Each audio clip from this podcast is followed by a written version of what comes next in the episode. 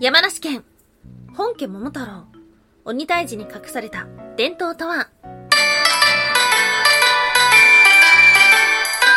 タンは妖怪について知りたい。はい、空飛ぶワンタンです。ワンタンは妖怪について知りたいということで、この番組は普段キャラクター業界で働いているワンタンが、日本におけるめちゃくちゃ面白いキャラクター妖怪についてサクサクっと紹介している番組です。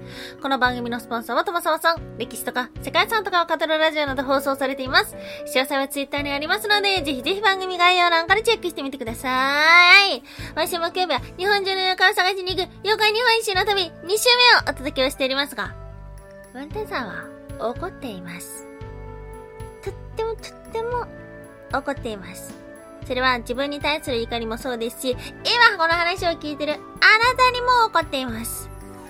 あの、この2週目のね、妖怪日本一周旅、まだ半分も過ぎてないんですけども、徳島県2回放送してたことに気がつきました はい。徳島県呼び捨て現金や行さんのお話と、たぬきのお話と、2回やっていました。びっくりですね。はい。いやー、どうしてこうなった？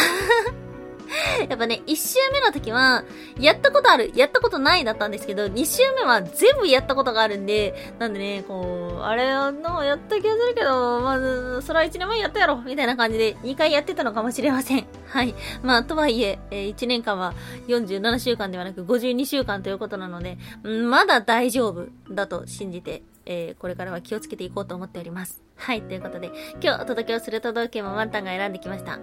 今日お届けをする都道府県は、山梨県。はい、県中ス大地は甲府市ですね。うん。山梨県の前回の妖怪の話は木の神様のお話をしました。中国の神木。これがなぜか山梨県に伝わってるぞっていうことでお届けしたんですが、今日お話をするのもなかなか興味深いお話かもしれません。はい。今日の主人公は桃太郎なんです。山梨県と桃太郎。あー、そっかそっかってピンときた方もいらっしゃると思うんですけども、きっと多くの方は、え？桃太郎って岡山でしょ?って思ったのではないでしょうか。この番組でもね、あの、岡山に伝わるモートロ伝説の話をしたので、なので、まあ、そう、そうだね、ワンタンもそう思ってた、ではあるんですけども、今年に入ってから、またじわじわと、えー、桃太郎山梨建設っていうのが出てきてるみたいですね。これ昔からあったんですけども、また最近ね、ちょこちょこと出てるみたいなんです。うん。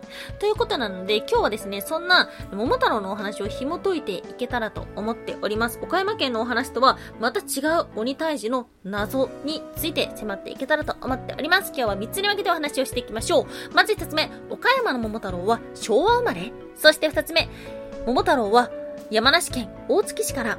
そして最後3つ目、どうして鬼退治をするの？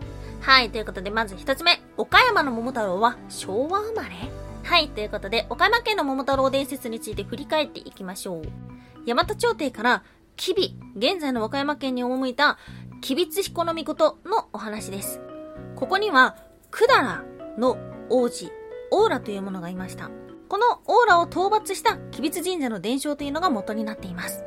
はい。百済っていうのは現在の、えー、朝鮮半島のことですね。なので大陸からやってきたオーラっていうのは製鉄技術だったりとか戦いを広めたというものでした。なので討伐の対象でもあり、また感謝もされたというようなお話もあります。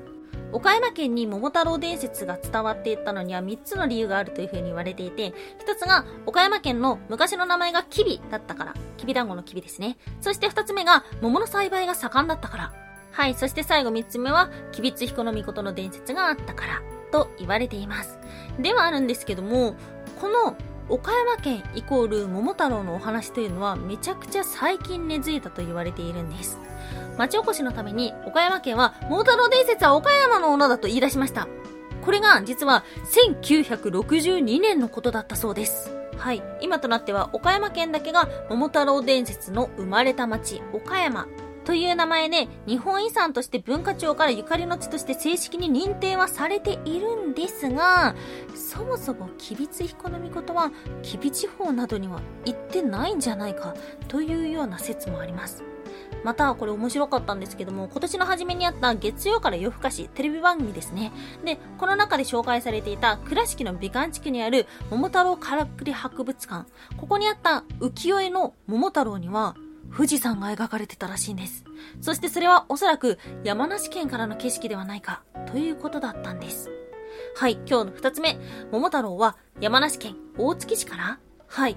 桃太郎ってそもそもいつぐらいの話なの？っていうと、室町時代末から江戸時代頃と言われています。うん。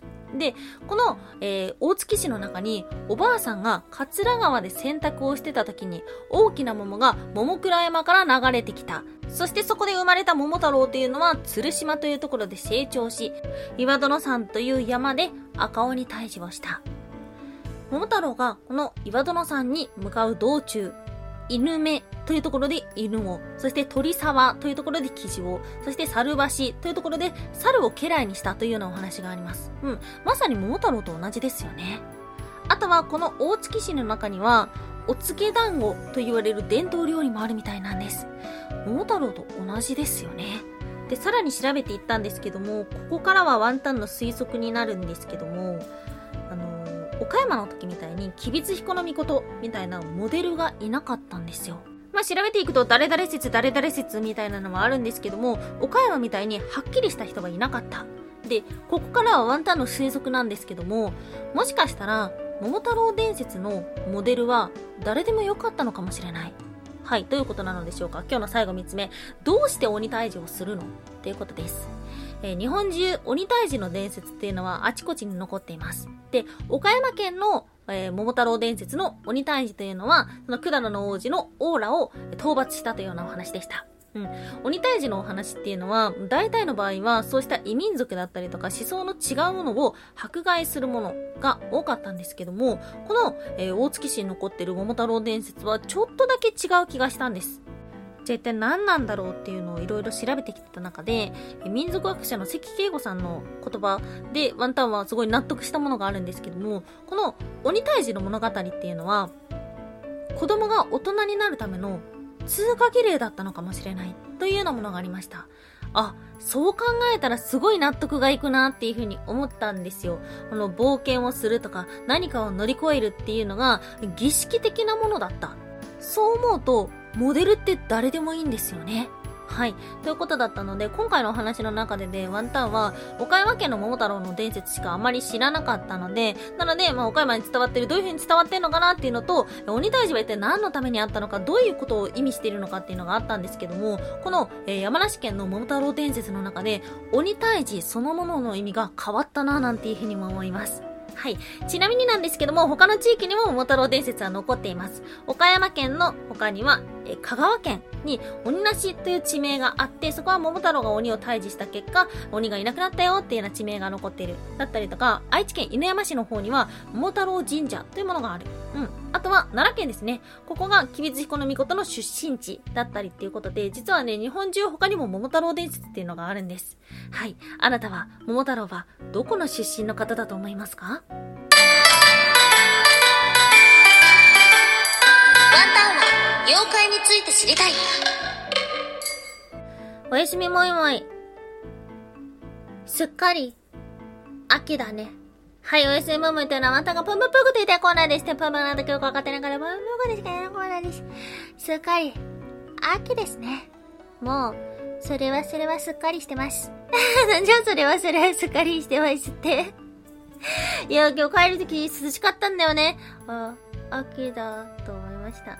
そして、そうそうね、布団とかもね、あの、秋用にしないといけないのかなとか、ワンタンも今の、は、めちゃくちゃ短いズボンで過ごしてるんですよ。もうなんかパンツぐらいのズボンで過ごしてるんですけど、もうパンツズボン履いてたらそろそろ風邪ひいちゃうなとかっていう風に思います。いや、あっという間に、あっという間に秋がやってきました。ね、ちょっとまだ抗いたくて半袖で過ごしてるんですけど、そろそろアウトですかねどうなんだろうはい、ということで、ゆっくり風邪をひかないように気をつけましょう。